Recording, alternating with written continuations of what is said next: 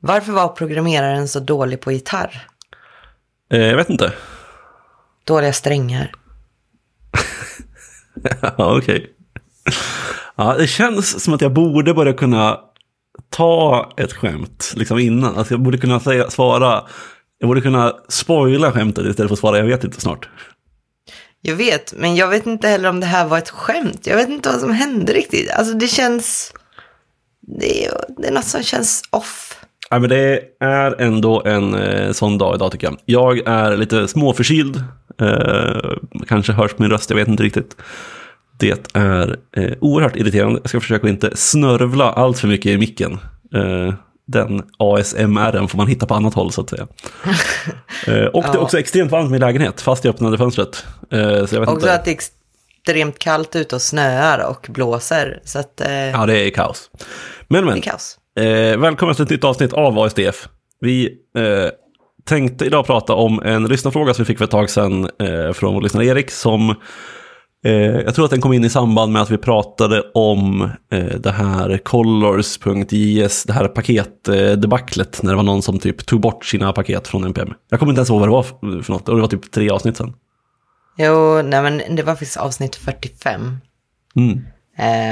Väl, ja, men han, tog, han la in massa kod i sina paket va? Eller bytte ut det. Ja, just det. Han gjorde typ paketen oanvändbara. Ja, För att han var Wow. less på att han inte fick betalt. ja alltså mitt minne är... eh, Det, det, det är som det är. Det är som det är. Men så är det med båda. Men eh, då skickade då Erik in en fråga och frågade typ om vi har funderat mer kring liksom ekosystemet eh, runt just JavaScript-utveckling framförallt då kanske. Alltså att om man använder ett bibliotek som drar in ett annat bibliotek som i sin tur drar in ett tredje bibliotek och så vidare ner i liksom en oändlig eh, pyramid eller vad det nu är av biblioteksberoenden. Och lite så här frågade, väger fördelarna över nackdelarna? Är det rätt sätt framåt? Hur ska vi göra? Måste vi ändra på hur faktiskt NPM fungerar? Och så vidare. Och det är ju en diskussion som det känns som att den har, eh, i alla fall så länge jag har varit utvecklare, känns det som att den har dykt upp lite då och då. Och ofta kanske i samband med att ja, men det är någon som tar bort sitt paket, eller vad det nu kan vara. Men, Ja. men det känns inte som att det finns något solklart svar. Men jag vet inte, du kanske sitter på lösningen Therese? Ja, jag känner att vi två absolut är de två som har bäst expertis och lösningen på hela problemet. Nej. Ja, det tror jag ändå. Vi kan, vi kan lösa det här nu. Ja, nej, jag har faktiskt ingen aning. Alltså, det är ju, jag tror på något sätt i vardagen liksom att jag är väl medveten om det. Men liksom bara, det är skygglappar på, på något sätt. För jag tycker det blev, det blev ju otroligt mycket tydligare också när man började med lockfiler. Det var verkligen så här, här är allt. Alltså du drar in ett paket, men du får hur många ändringar som helst i din lockfil för att det är dependencies höger, vänster, höger, vänster. Och det är ju ingenting som jag brukar gräva så djupt i. Ibland ser jag det liksom, bara, vad är det här? Och har jag den här, ja men de skadliga paketen inne, jag har aldrig använt dem. Jaha, okej, men jag har använt de här tre paketen som beror på de här, så att jag är ju också utsatt. Så att, ja, huvudet i sanden kanske är lite mer än vad man borde ha, tror jag. Ja, alltså jag är också på den huvudet i sanden-laget i det här så att säga. Eh, Även om det finns många, alltså det är väldigt många som, nu, i alla fall nu för tiden, pockar på uppmärk- uppmärksamheten på att man behöver inte ha så mycket bibliotek när man utvecklar, man behöver inte ha eh, så mycket liksom eh, tredjepartsgrejer. Det räcker med att man skriver lite HTML och lite CSS och så har man ofta en sida som räcker. Och eh, alltså jag köper det helt och hållet, men problemet är att när du väl vill bygga någonting som inte bara är att ett dokument, alltså som inte bara är information, alltså någonting som är lite interaktivt eller någonting som är något annat. Att skriva allting från grunden själv skulle ju ta så extremt lång tid. Ja, Det är ju liksom, eh, ur ett affärsperspektiv så är det ju i stort sett helt omöjligt idag att tänka sig att man skulle bara, nej men vi, vi skriver allting från grunden själv. Alltså det finns ju superavancerade saker som drag and drop som är skitsvårt att implementera själv på ett rätt sätt utan att vi buggar. Alltså det finns liksom animationer, alltså det är liksom hur mycket som helst som gör det väldigt svårt idag att faktiskt skriva något från grunden. För att man har ju också vant sig med att det finns liksom en nästan oändlig flora med NPM-paket som man bara kan eh, välja och vraka bland. Ja, och det är ju också så här att det är ju antagligen, alltså inte alltid, men ofta är det ju en person som också har satt sig in i problemet som de försöker lösa på, på, på mycket mera, eh, alltså satt sig in i det mycket mer än vad ja, men jag själv skulle göra om jag har fått en ticket på jobbet. Så här, ja, du måste skapa en drag and drop. Okej, det här hände faktiskt mig i veckan. Jag har faktiskt in ett drag and drop lib, drag and drop lib idag precis. Och då var inte så här, min första tanke var ju verkligen inte, ah, ett drag and drop. Det tänker jag att jag ska bygga från grunden, för det har jag koll på och att det ska fungera i olika browsrar. Så här. Min första tanke var ju, det måste finnas ett paket för det här. Någon har gjort det.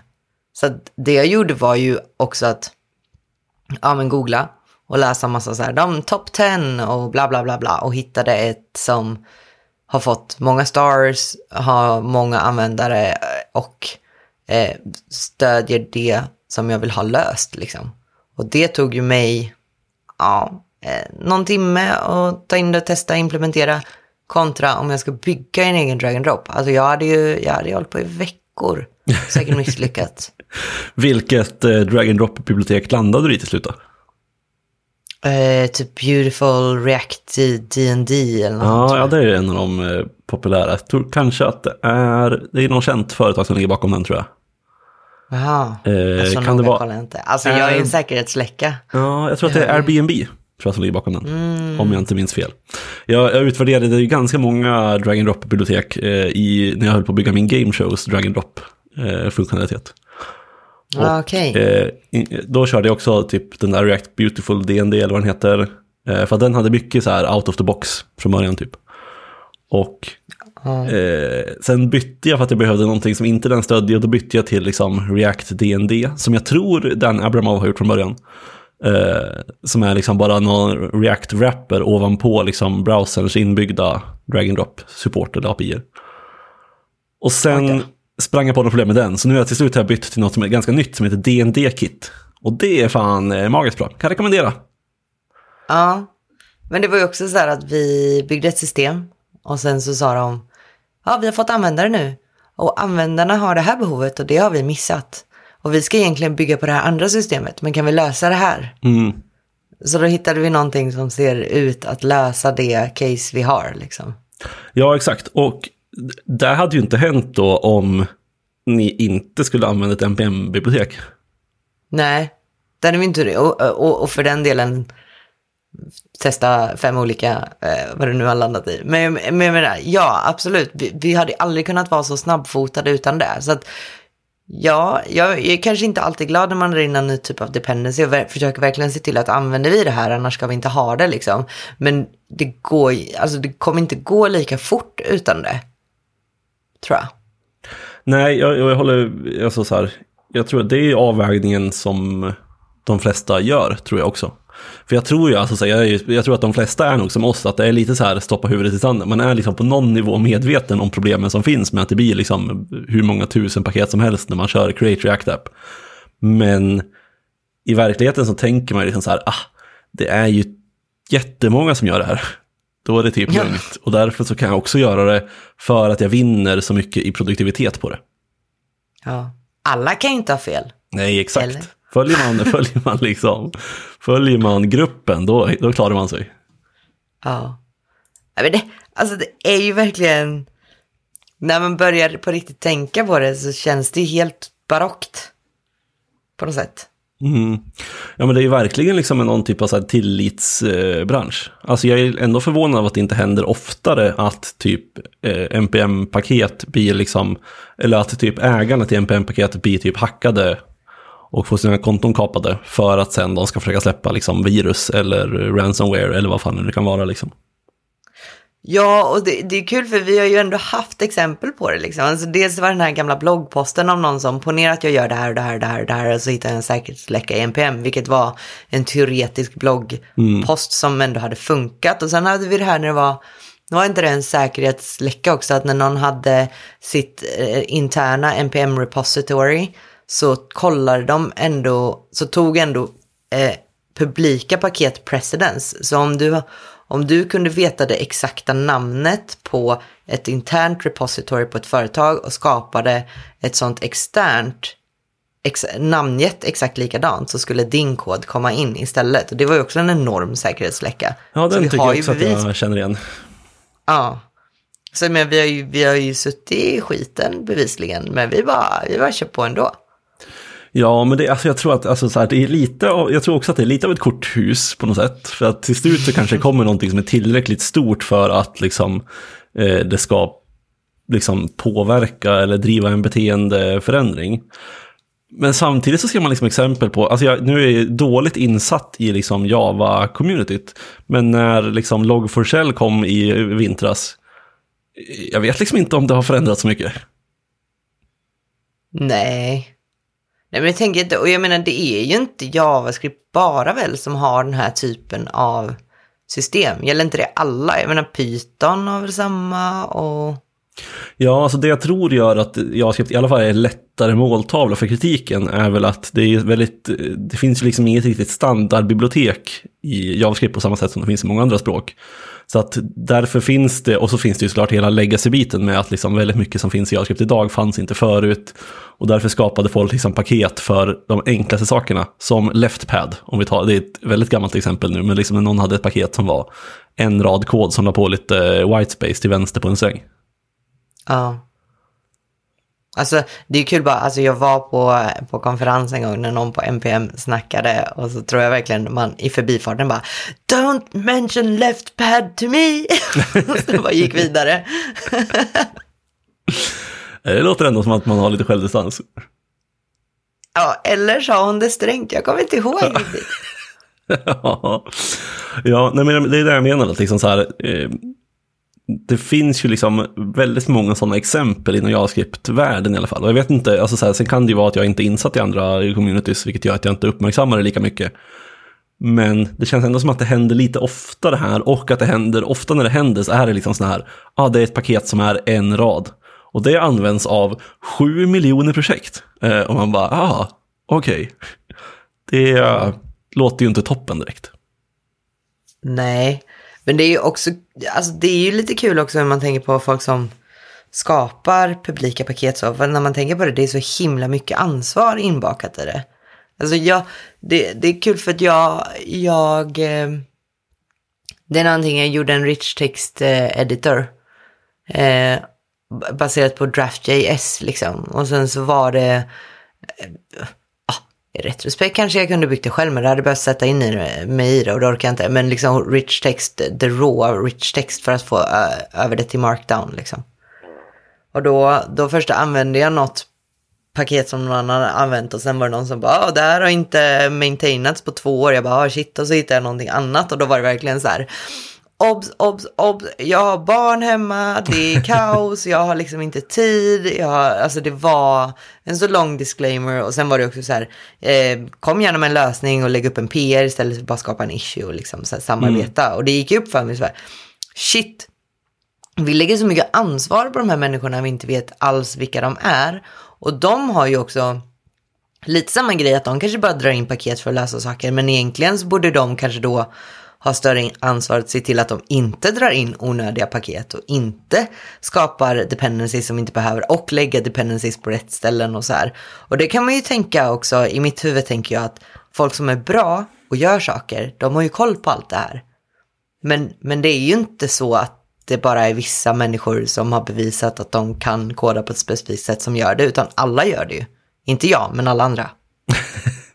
ja, exakt. Nej, men det är ju liksom eh, det är liksom lite den andra sidan, eller vad man ska säga, av, eh, av hela den här liksom, eller open source-communityt, eh, eller liksom världen. Att, ja, vi pratar liksom om allt det här, men som du är inne på sen, sen finns det ju bara, liksom, det är ju vanliga människor där bakom som sitter och förväntar sig att det ska liksom underhållas allt det här och att liksom det ska faktiskt funka i det långa loppet.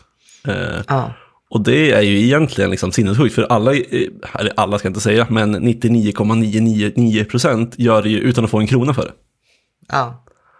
Så det är bara liksom drivet av den här, alltså någon typ av prestige inom utvecklarcommunityt. Att så här, ja, ja men det är liksom en liten, eh, liten stjärna i kanten att man har ett open source-projekt som man underhåller. Ja, och så samlar man ju stjärnor liksom. Ja. Um, I got five stars on GitHub. Exakt. Eh, och bara så här, alltså det är alltid så här, alltså det vet man ju liksom i rekryteringssammanhang också, att liksom så här, folk tittar ju på din GitHub-profil. Och eh, då är det ju definitivt så här en perk om du bara, ah, men du har det här populära projektet, eh, du är liksom den som maintainar det. Det är ju coolt. Eh, Ja. Så jag kan ju förstå att folk gör det, för att det är ju så branschen tyvärr ser ut. Men det känns, på samma sätt som mängden paket så känns det ju kanske inte hållbart heller i längden att vi ska förvänta oss att liksom så pass mycket av det vi eh, liksom litar på att det ska göra vårt jobb åt oss eh, är det folk som bygger gratis. Nej. Och jag menar, alltså folk, alltså de kan ju byta roller eller bara bränna ut sig på det eller vad. Var inte det också något debacle men det var någon som skulle skicka över sitt repo till någon annan för han ville inte maintaina det längre och så blev det något kaos med det där också. Tycker jag känner igen det där. Kan inte riktigt placera vilket eller när det skulle vara, men eh, det kan mycket väl stämma. Ja, jag tror det. Alltså var det liksom någon, den som tog över den hade inte goda intentioner typ. Och så Ah. blev, det, blev det kaos. Har för mig. Det var ju så här, ansvar, du måste ha ansvar för vem som lägger, du lägger över på. Och, och det är ju så att vi sitter och säger att folk har så mycket ansvar och det har de ju på något sätt. Alltså det är ju väldigt lätt för dem då att bara breaka internet typ. Det är också något man kan eh, bli känd för, tänker jag. I, I broke the internet. Ja, det kan också bli så här känt som bara, I'm the person that, that, that killed the S3 bucket so all the websites in the world disappeared. Ja, nej men... ehm, jag, vet, jag, jag vet inte vad jag ville komma med det, men, men det är bara så här... Nej. Det, det, när man börjar gräva i det, jag kände att jag fick lite panik så här. När man, började- alltså jag föredrar ju att ha huvudet i sanden bevisligen, för att jag menar det här är ju stressigt. Ja, men, Men- verkligen. Men sen, alltså jag vet ju inte vad alternativet är. Eh, alltså vi pratade om i början att vi, skulle, att vi skulle lösa det här lite skämtsamt. Men alltså jag, jag kan inte ens se något alternativ. För att alltså, grejen är att i verkligheten så funkar ju väldigt många liksom eh, alltså oavsett vilket verktyg du använder så funkar det ju på samma sätt med ett paket. Att du drar ner paket, du spexar en version och sen så kör man på liksom. Det är mer bara den här oerhörda pyramiden som det har blivit, liksom, eller trädet med dependencies på dependencies på dependencies och JavaScript som skiljer sig eh, så mycket skulle jag säga. Ja, för jag menar alternativet jag kan se om man skulle ha hållbar kod. Och det här har ju dykt upp en del eh, nu, liksom att jag, sitter i, i två väldigt nära lika projekt, men ett är liksom som externt och ett internt. Men de delar datakälla. Så att alla typer och allting, alla schema, scheman och sånt, det får vi sitta och liksom skapa upp flera gånger och komponenterna, de duplicerar vi liksom. Och då, då tänker man så här, det här skulle vi ha i ett paket. Och då, och då blir det också lite så här, ja men då måste man versionera det och uppdatera det och har du ett problem någonstans blir. Men så, så eftersom vi inte har ett paket är ju lösningen att vi måste sitta och copy-pasta kod. Liksom. Så att jag menar, det kan du ju göra. Du kan ju hitta lib, gå in i källkoden och ta, ha kontroll på exakt vilken kod det är du drar in i ditt projekt. Liksom. Så, så så kan man ju också göra. För att det blir ju fortfarande inte fler rader kod i slutändan. Liksom. Och du har kontroll på det. Jag menar, alltså, däremot så npm modules släpar man inte med sig precis överallt. Liksom. Eh, Utan det kan man ju få fräscht. Men jag menar, det, eller så blir vi jättelångsamma. Ja, exakt. Det känns ju som att det, alltså som, att det blir en extrem avvägning. Eh, alltså för det är samma sak. Det, känns, det finns väl säkert någon liksom mellanväg. Alltså jag tänker att jobbar man på bank eller sådär, då drar man ju kanske inte in vilka NPM-paket som helst och så vidare.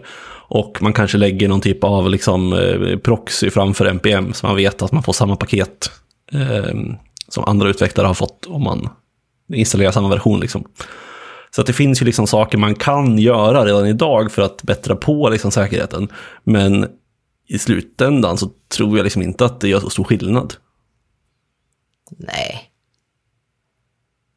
Nej, men alltså jag, jag är också så här, vad, vad skulle vara alternativet? Det är att det skulle vara flera working groups som tar fram specifika paket. Och sen är det bara de paketen vi kan använda. Ja, nej, exakt. Nej, Jag vet inte heller. Alltså som sagt, jag tror att en, en del tror jag liksom att ja, men om JavaScript hade ett bättre standardbibliotek, vilket det har ju liksom inget standardbibliotek idag heller, men liksom språket i sig innehåller ju mycket mer eh, vettiga saker än vad det gjorde för liksom eh, 15 år sedan. Vilket gör att många paket som fortfarande ligger kvar är ju liksom, de eh, behövs egentligen inte om de skulle ha skapats idag. Men sen är det liksom också hela den här biten med att eh, alltså allt vi bygger har ju väldigt ofta ett krav på sig att det, här, ah, ja, det ska funka på vilken webbläsare du än kör. Liksom.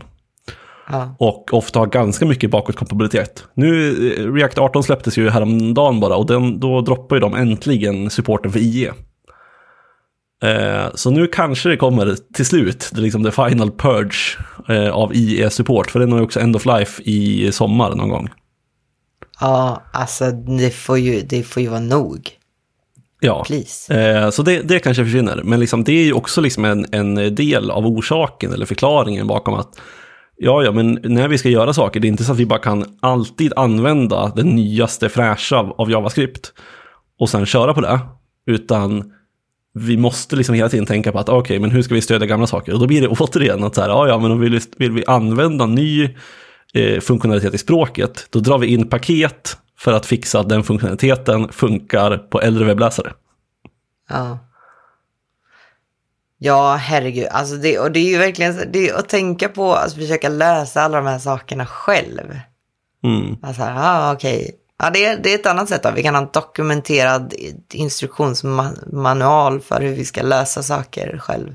Nej, men alltså det, det är ju... Jag kan, jag kan inte bygga en jävla polyfill alltså. Det hade inte... Görs det ens i JavaScript? Det kan jag inte tänka mig. Eh, polyfills, Ja, ja, det gör det säkert. jo det gör det väl typ. Ehm, det beror lite på vad du polyfillar, allting går ju inte att polyfilla med Java- JavaScript. Ehm, men sen, alltså så här, jag, jag håller ju egentligen, för nu har jag pratat väldigt mycket så här, "Ah, ja det här är ett problem som bara finns, men egentligen så håller jag ju med om att man måste ju tänka efter när man installerar paket. Alltså det är inte så att man bara så här, ah, ja det här paketet ser bra ut, vi kör. Det har en stjärna på GitHub och har inte uppdaterats på tre år liksom. Eh, då kanske man inte ska köra på det här paketet.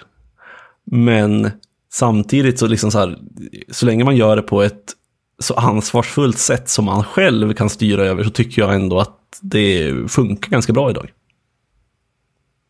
Jo, alltså det gör det ju, men det är ju som du säger, hela communityn har ju eh, tillit till communityt på något sätt. Det måste vi ju nästan ha. Någon, någon slags enorm godtrogenhet typ. Ja, nej men verkligen. Eh, man måste ju liksom tro på att folk eh, vill eh, väl, helt enkelt.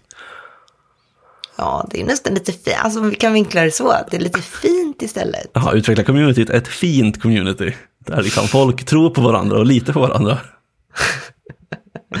Always assume good intent. Exakt. Ehm, en sak som jag eh, tror att jag var in på i något tidigare avsnitt, även om det kanske var länge sedan, är ju att eh, det man också kan göra är ju liksom att om man ser ett paket på, på GitHub och bara, ah, men jag vill ha den här lilla funktionaliteten som finns här. Alltså hellre då att man typ läser källkoden om det är någonting litet och bara, ah, men jag ska sno den här lilla biten av det här open source-projektet för att är källkoden där, då är det bara att läsa den. Och då kanske man bara kan ta den koden istället för att liksom dra in paketet och sen få ett beroende till den. Visst, då tar du istället över liksom, eh, vad man säga, underhållet av den koden, vilket du kanske slipper om du använder ett paket. Men eh, ofta så känns det som att så här, väldigt små paket, och särskilt om man så här, ah, jag behöver ett paket för att eh, left-padda den här strängen lite grann. Oj, oj, oj, oj. Då kanske, man det kan, igen. då kanske man kan ta liksom, eh, den implementationen istället för att dra in paketet så att säga.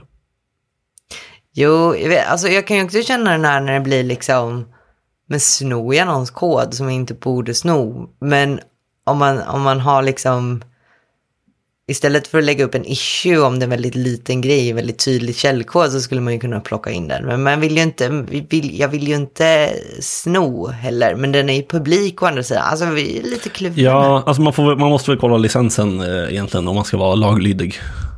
Eh, Just det. så, att, eh, Ja, så att det faktiskt finns en eh, liksom, licens. Nu för tiden är ju ändå majoriteten av paket eh, i MIT-licensen som är typ ta den här koden och gör vad du vill med den.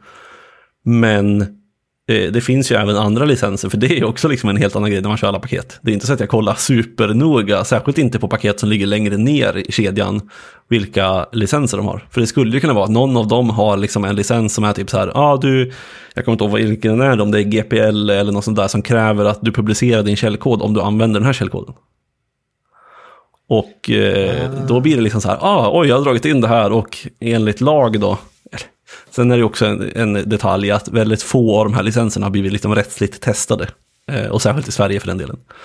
Vilket då gör att eh, det är inte säkert att de applicerar, men att man ska ju ta det säkra för det osäkra och då kan det vara att liksom koden kräver att din kod blir eh, öppen källkod också.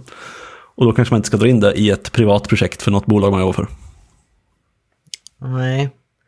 Ja, det är jävla sant, det har jag inte ens tänkt på. Men det är också så här, alltså jag, det, jag kollar ju inte noga på paket. Alltså, jag kollar inte allting som man bör kolla på paket. Och vissa är ju bara så här, ja det här drar jag alltid hem, det här drar alla alltid hem. Det har jag inte ens tänkt två saker på. Det är också kul, det skulle ju någon, om någon, det är ett annat case, någon kan ju publicera ett paket och ändra licensen på det. Eller kanske man inte kan göra, man kanske sätter en licens när man publicerar den. Nej, men du kan ändra licens. Det är väl inga konstigheter. Ja, då skulle du ju kunna publicera någonting som många använder, ändra licensen och sen gå efter folk rättsligt typ. Ja. Det känns som en eh, typ eh, open source-världens motsvarighet till liksom patenttroll. det är liksom Ja. licenstroll. Det, här, det här känns som en fantasi eller en framtid. Vi hoppas att det absolut inte händer. Fy fan vad hemskt det låter. Ja, gud. Men jag menar, det kan ju inte vara värt för någon att göra det heller och fastna i någon jävla legal debacle. Jag fortsätter säga debacle, men jag tycker det, det underhåller mig. Ja, men det skulle ju också kunna vara eh, liksom eh, som, vad heter de, eh, det här danska advokatfirman är det va, som skickar massa eh, kravbrev till folk som de påstår har laddat ner. Och det vet jag inte. Eh, nej men de skickar till fildelare och bara så här, hej, eh, betala oss eh, 3000 spänn annars stämmer vi dig. Typ. Ja. Eh, det skulle man kunna göra med licenser om man upptäcker folk som använder liksom ens paket men med fel licens. Så skickar man ett kravbrev och så säger man hej betala 3000 spänn annars stämmer vi dig. Då får man säkert in en del pengar. ja. Men man måste ju också, det måste ju, är det inte något mål som måste gå liksom som kommer sen visa vägen för alla andra likadana mål? Jo, man måste väl ha någon typ av, eh, vad heter det, prejudikat. Ja. Och jag ska inte in och krafsa i legal världen. Nej, jag känner också det. Det här, nu, vi var ute och simmade på djupvatten båda två tror jag. Ja. Även om jag känner att min idé är lukrativ. Men jag är så här, jag, vet- jag vet inte, jag, jag, är det så här vi vill jobba? Jag vet inte. Ehm, ser vi något annat sätt att jobba på? Inte just nu. Eh, stör det här mig varje dag? Nej, stoppar huvudet i sanden. Det är väl min sammanfattning ungefär tror jag. Ja, nej, men jag är ju väldigt mycket på samma sida som dig. Eh, jag tror inte att jag... Jag går liksom inte och oroar mig för det här varje dag. Men samtidigt så skriver jag ju ofta, alltså så här, vad är det värsta som kan hända? Det är liksom, jag skriver inte kod som håller koll på folks liv eller någonting sånt, utan det är bara, det är lite hemsidor här och där. Det gör inte så mycket om någonting går sönder ett tag. Nej, nej, alltså jag börjar känna mig lite nervig så. För att jag kanske ska byta till någonting som eh, hanterar pengar. Det här är en så jävla perfekt segway till eventuellt nästa avsnitt. Vi får se, det kanske är flera avsnitt bort. Ja, Det är en, vad, Eh. vad kallar man, en teaser? ja, kanske. Eller en cliffhanger. Nej, men då måste man ha en klippa att hänga ifrån. va? Ja. Men, eh, men då sparar vi på den och så återkommer vi i ett annat avsnitt. Det tycker jag. Jag tycker ändå att vi kommer fram till något vettigt i det här avsnittet. Om man ska tjäna pengar på open source så ska man byta sin licens och sen skicka kravbrev till folk. Ja, och eh, bli jävligt bra på juridik kanske. Exakt. Det, det kan också vara lösningen. Toppen. Eh, tack för att ni lyssnar som vanligt. Jag hade, hade jävligt kul i det här avsnittet. Eh, jag glömde bort min förkylning, det känns bra. jag, jag glömde bort att jag bytt till sommardäck på bilen och att det snöar. Men eh, bra. Då, Alltid något. eh, va? Alltid något. Ja. Vi, vi finns väl på, där vi finns vanligtvis och på Twitter och ni vet och, och Anton vill ha recension i iTunes och sådana grejer. Ja, exakt. Så eh, fixa det och eh, skicka fler frågor om ni har. Ja, men det är kul. Vi eh, säger så så hörs vi om ett par veckor igen. Det gör vi. Bye Hej då. bye!